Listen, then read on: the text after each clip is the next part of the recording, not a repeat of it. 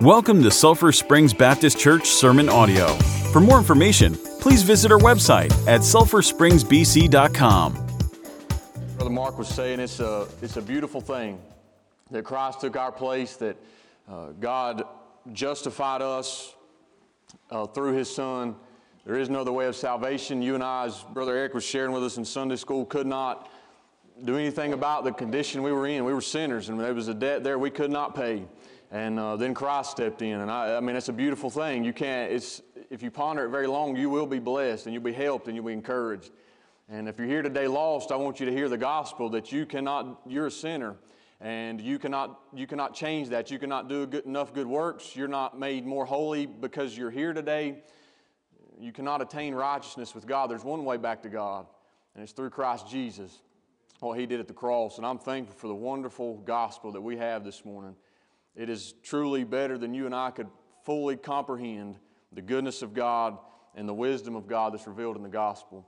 And uh, I'm thankful for it this morning. And I pray that with that, we have a desire to know Him, a desire to seek Him. Not, not just here today because it's Sunday and that's what we do, but that you have a genuine desire to grow closer to Him, to know Him better, to love Him more, to be more devoted to Him. That's, see, that's what He wants is our hearts. Anybody can go through the motions. Anybody can put on the church clothes and be here today. But what Christ wants is our hearts, our inner, the very most inner parts of who we are. That's what He wants from you and I. And I trust that we have a heart to seek Him, to know Him. I shared with them Wednesday, the group that was here, a genuine burden in my heart in praying so far is that you, as a congregation, that me as a pastor, would have a genuine hunger for truth.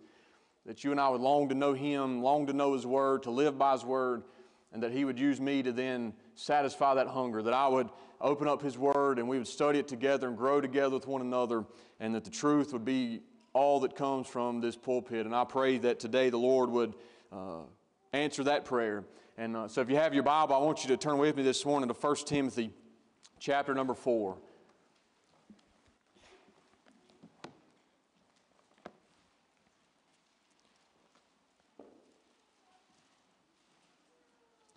1 Timothy chapter number 4, and I want to read the opening 10 verses. And as you find your place, I'd like to ask you to stand with me in honor and reference of the word of the Lord as we read this morning. Bible says this in 1 Timothy 4, verse number 1 Now the Spirit speaketh expressly that in the latter times some shall depart from the faith, giving heed to seducing spirits and doctrines of devils speaking lies and hypocrisy, having their conscience seared with a hot iron, forbidding to marry, and commanding to abstain from meats, which God hath created to be received with thanksgiving of them which believe and know the truth. For every creature of God is good, and nothing to be refused, if it be received with thanksgiving, for it is sanctified by the word of God and prayer. If thou put the brethren in remembrance of these things, Thou shalt be a good minister of Jesus Christ, nourished up in the words of faith and of good doctrine, whereunto thou hast attained.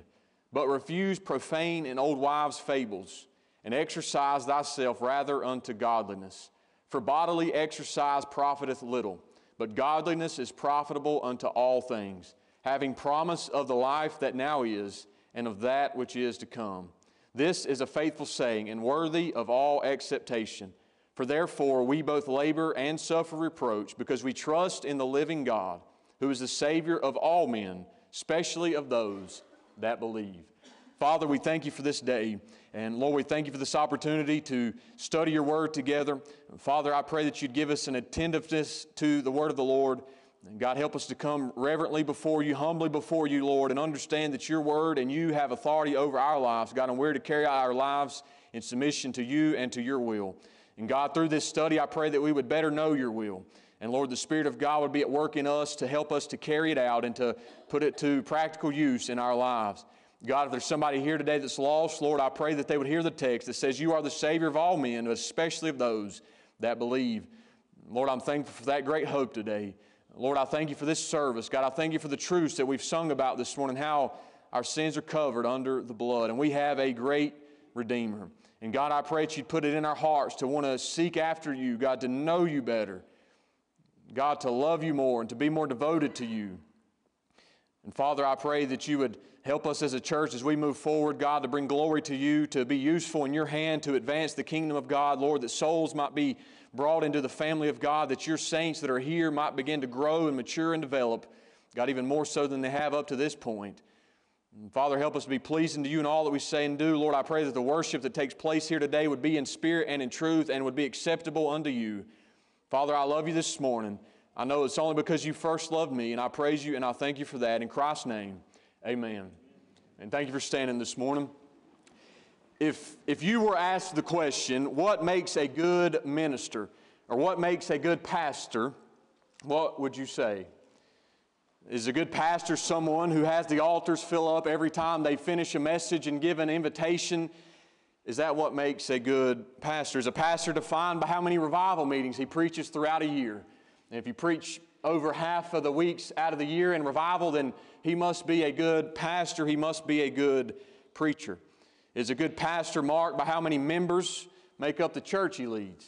Is that the correct way to define what makes a good pastor? What is your idea of a good pastor? More importantly, though, what would God say makes a good pastor? Because our answer should correlate or reflect or exactly be what God's answer is. Because you see, the world might have its idea of a good pastor. The world might say some of those things I just mentioned is what makes a good pastor. As long as he has a church full of people, and as long as the, the altars are always full when he finishes preaching, and as long as he preaches quite a few revival meetings a year, then he must be a good pastor.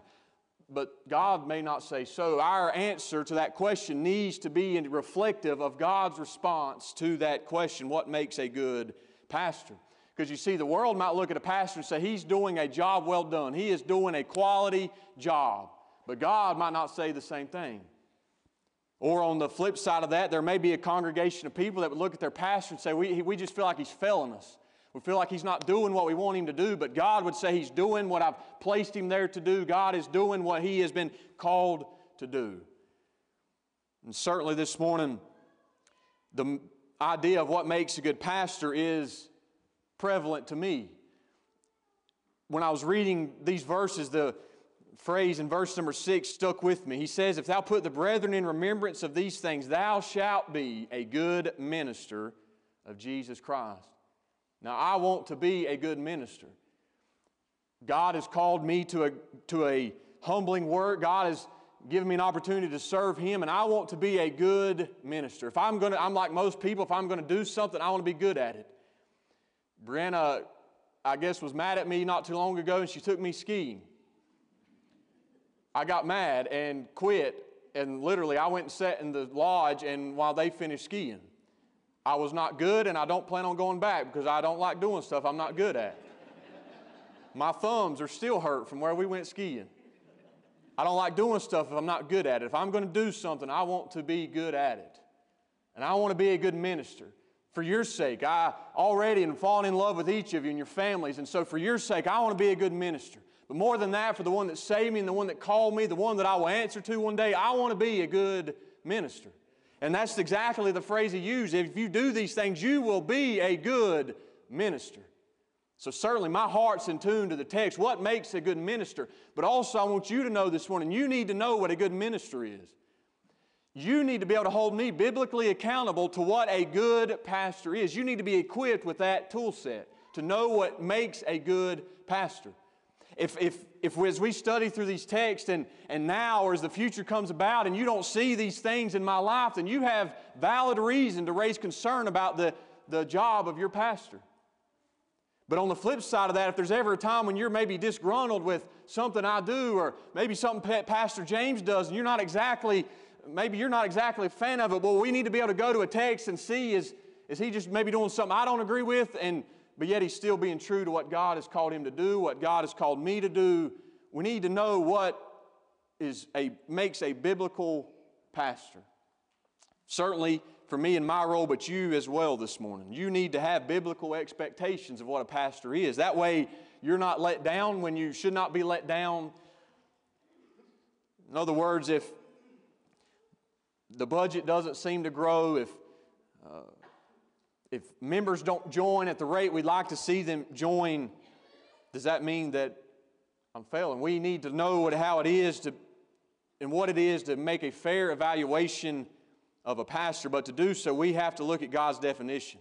And so I want to equip you this morning to hold me biblically accountable. And I want to know this morning as a pastor what makes me be able to be identified and labeled as good. What are the things that make a minister good in the sight of God? Well, if you look in verses 1 through 6, for one thing, is good doctrine. Good doctrine makes a minister be able to be described in our word of good. Unfortunately, not everything you hear, even, and we'll just limit it to coming from behind a pulpit, is not truth. Even from a professing preacher, a professing pastor, just because they are speaking does not mean what they are saying is truth. People are out there who will deceive you, who will lead you astray. They will tell you a lie and they will tell it to you as if it's the truth. They will tell you a lie and tell you if you don't follow it, then you are in error and you are doing wrong.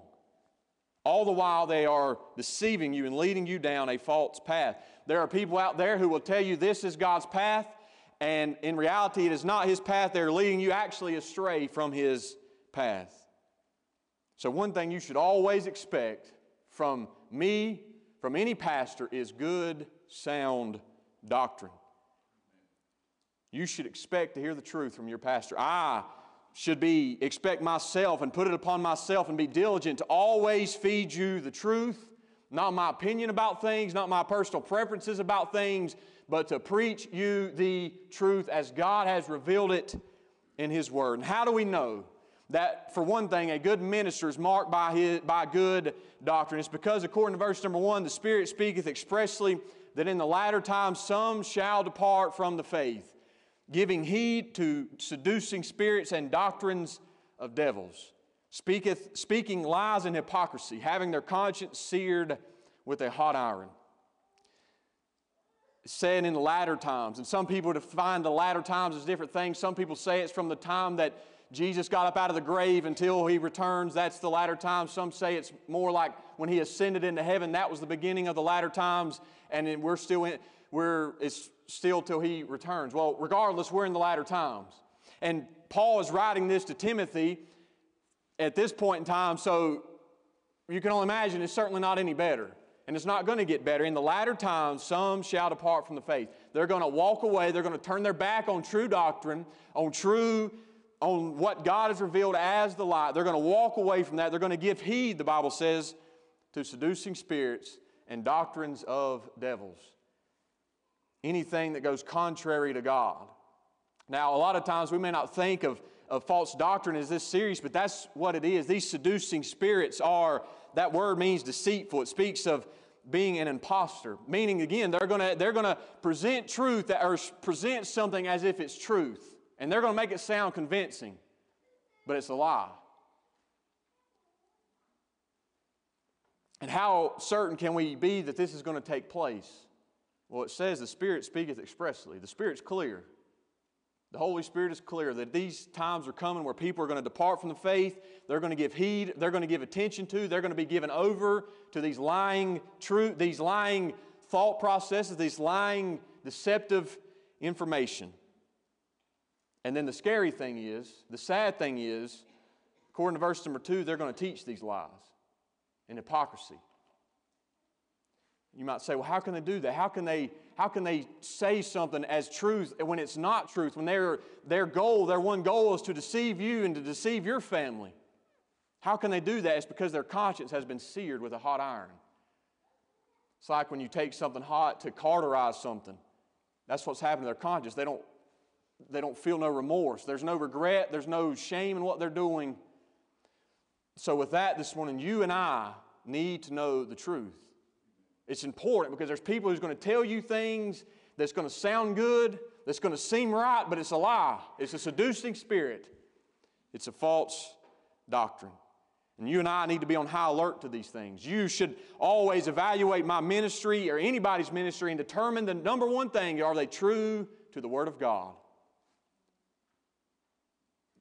Dads, as leader of your household, you need to be on high alert of these seducing spirits and these doctrines of devils because around us. None of us are above this deceptive, these deceptive tactics. Young person, you need to be on high alert for your spiritual well being sake because there's people out there who will lie to you. They will deceive you, and they will lead you down a wrong path. John MacArthur said it well. He said, The most defining word to describe the entire operation of Satan, his demons, is deception. It's his whole, it's his whole mentality against you and I. And you're not immune from his method of attack, and neither am I. He would love to deceive you and your family as much as he would anyone. That's why a good minister must be marked by good doctrine. A good minister is one who fights against false doctrine and teaches people the truth as God has revealed it in the Bible. And my burden and my desire and my heart for you, for this church, is that I would always feed you the truth. I pray that God would only use me and only allow me in this pulpit to say what He has already said, to never lead you, to never lead your family astray. You'll notice that as I preached, a couple times I've already preached here, we just read a text and try to go through it line by line and verse by verse. Why do I do that? Because I want to give you the truth. I want to give you, I want you to be able to follow along with me, and I want you to be able to see that what I'm telling you is what God is saying. That I'm giving you the truth. That's why, I, that's why that's my preaching style, if you want to call it that. Because it, if you leave here today and you might say, his style is not my favorite. I wish he would walk around more. I wish he would stay behind the pulpit more. Or I wish he would quit yelling so loud. Or I wish he would slow down. Or whatever your critique might be of how I preach. I want you to be able to leave here today and say, but he told me the truth. I want you to be able to bring your family here on a Sunday morning, on a Wednesday night, and say, and know within your heart He's going to tell me the truth. That's my burden, that's my desire. That you can come, you can bring your family, you can invite somebody to come with you and know that when they come, they're going to hear the truth. That's not something you should have to worry about with your pastor, with your minister. You should know that you're going to get the truth. You may not be able to say that the altar's flood full every time I finish preaching.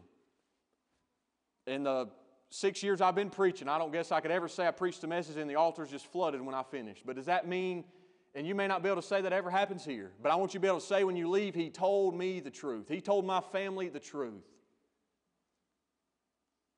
And that's what I hope you can always say.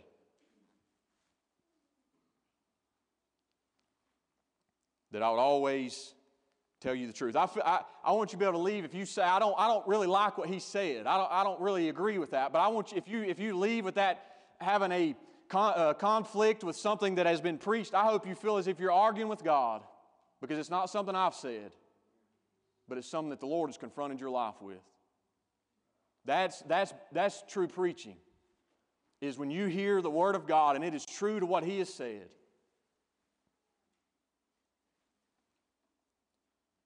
The Bible Knowledge Commentary puts the point precisely. One of the works of a good minister of Christ Jesus that he is a faithful conduit of the truth to other Christians. That God has spoken and God has ordained pastoring, and that I kind of stand by his gracious calling as a just an instrument to proclaim the truth to you. But the Bible here in verses 3 and 4 gives us some insight as to the particular false doctrines that were running through in the churches and in the time when Paul was writing to Timothy. And so it's worth our time, worth our while this morning to address these false doctrines. What the, the false doctrines they were dealing with were they were being forbidden to marry and commanded to abstain from meats which God hath created to be received with thanksgiving of them which believe and know the truth. These false teachers were commanding people not to get married and telling them they couldn't eat meat. Now, if that's true, then I would say that 95% of us are living in unrepentant sin. Most of you here are married. If you're not married, you probably have desire to get married. It's probably one of your main ambitions and goals and dreams of life.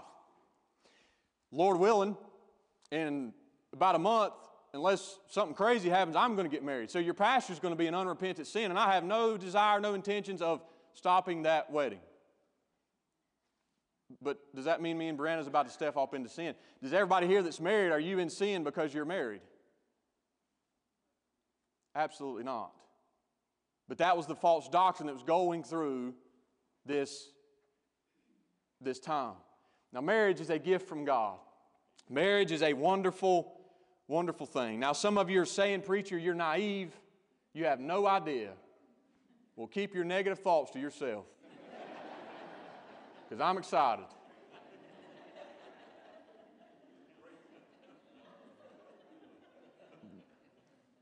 God has, in marriage, has made a picture of the relationship between His Son and His bride. The love is supposed to embody. Now, sin often wrecks it, sin often destroys it, but marriage is a beautiful thing. God brings two lives together, lets them come together as one, to share life with one another, to have a companion, to reflect the love of Christ in each other's lives. Biblically, it's a wonderful thing. It's a beautiful thing.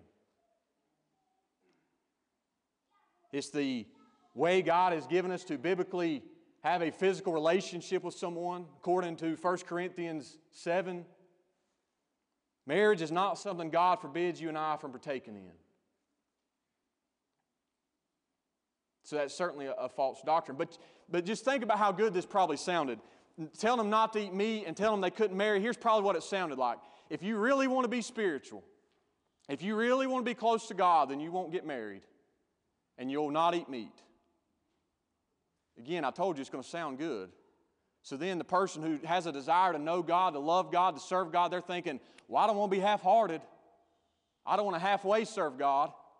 So I'm not going to eat meat and I'm not going to get married. Well, there's somebody just led them into a lie that led them into a deceptive pathway.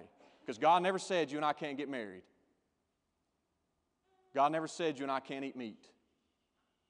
Again, most of you are probably not vegetarians. But that doesn't mean we're in sin if we eat meat, and thank God for it, or I should not be up here today. It's about 85% of my diet, probably. And then he goes on to deal specifically with why eating meat is not a sin, why eating meat is not forbidden by God. He said, God has created that meat to be received with thanksgiving of them which believe and know the truth.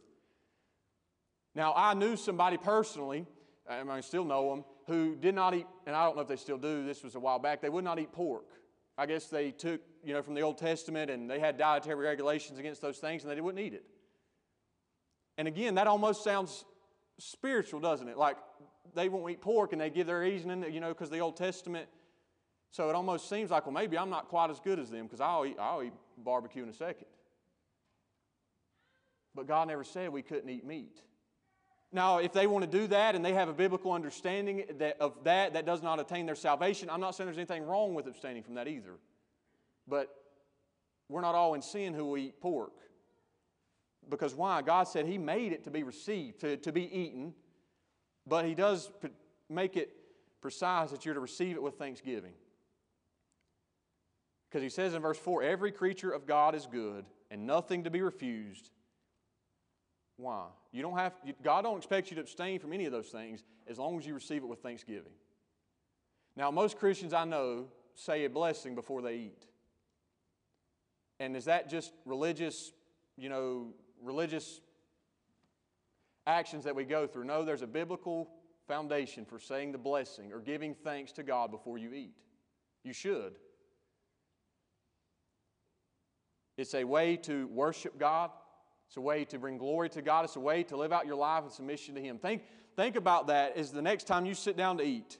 And even if you're just eating you a sandwich at lunchtime, but you stop to give God thanks for the food you're about to eat, then you just turn eating your little sandwich at lunch into a moment of worship and adoration and obedience to God.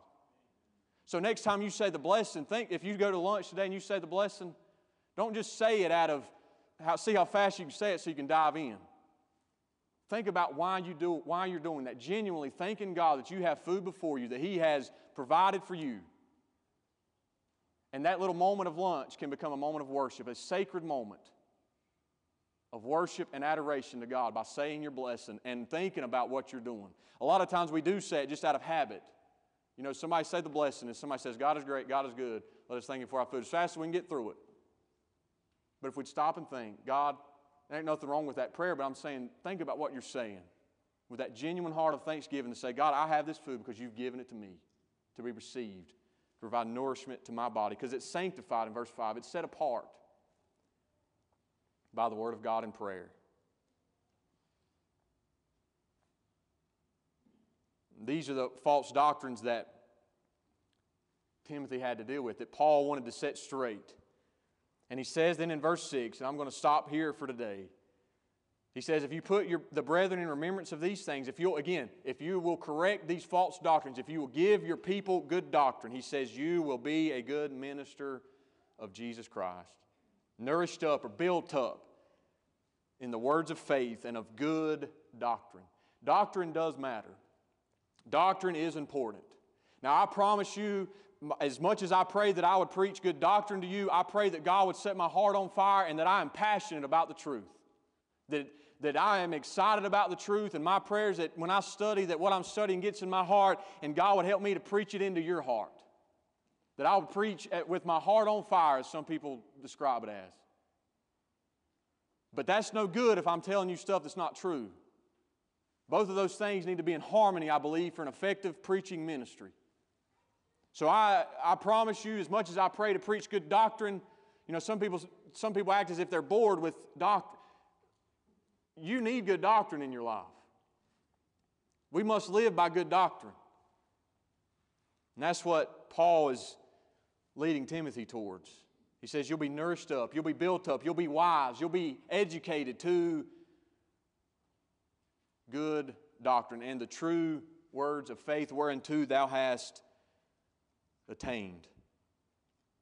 Now, attain means, means to conform oneself to or to follow faithfully. saying, Timothy, you've already latched yourself on to good doctrine. He says, and if you'll continue to fight false doctrine, then you'll continue to be more faithfully molded to good, true doctrine.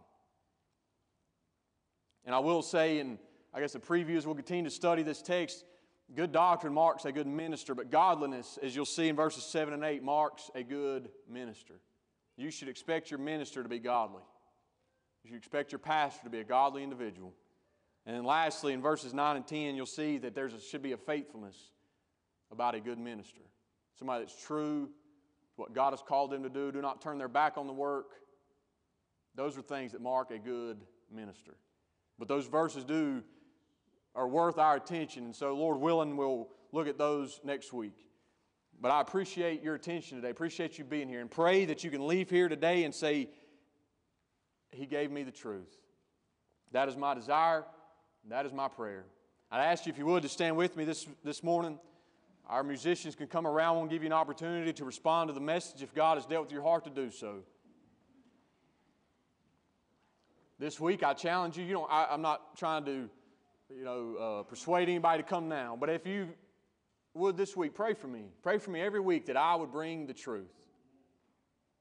Pray for Pastor James as he continues to minister to our young people and our entire congregation that he would always bring the truth. Your young people, you know what they need? When life hits them in the face, they're going to need the truth. They need truth. You need truth. You pray for us that we would always deliver truth. As Brother Mark leads us in a song, if you need to come this morning, I challenge you and encourage you and urge you to do so.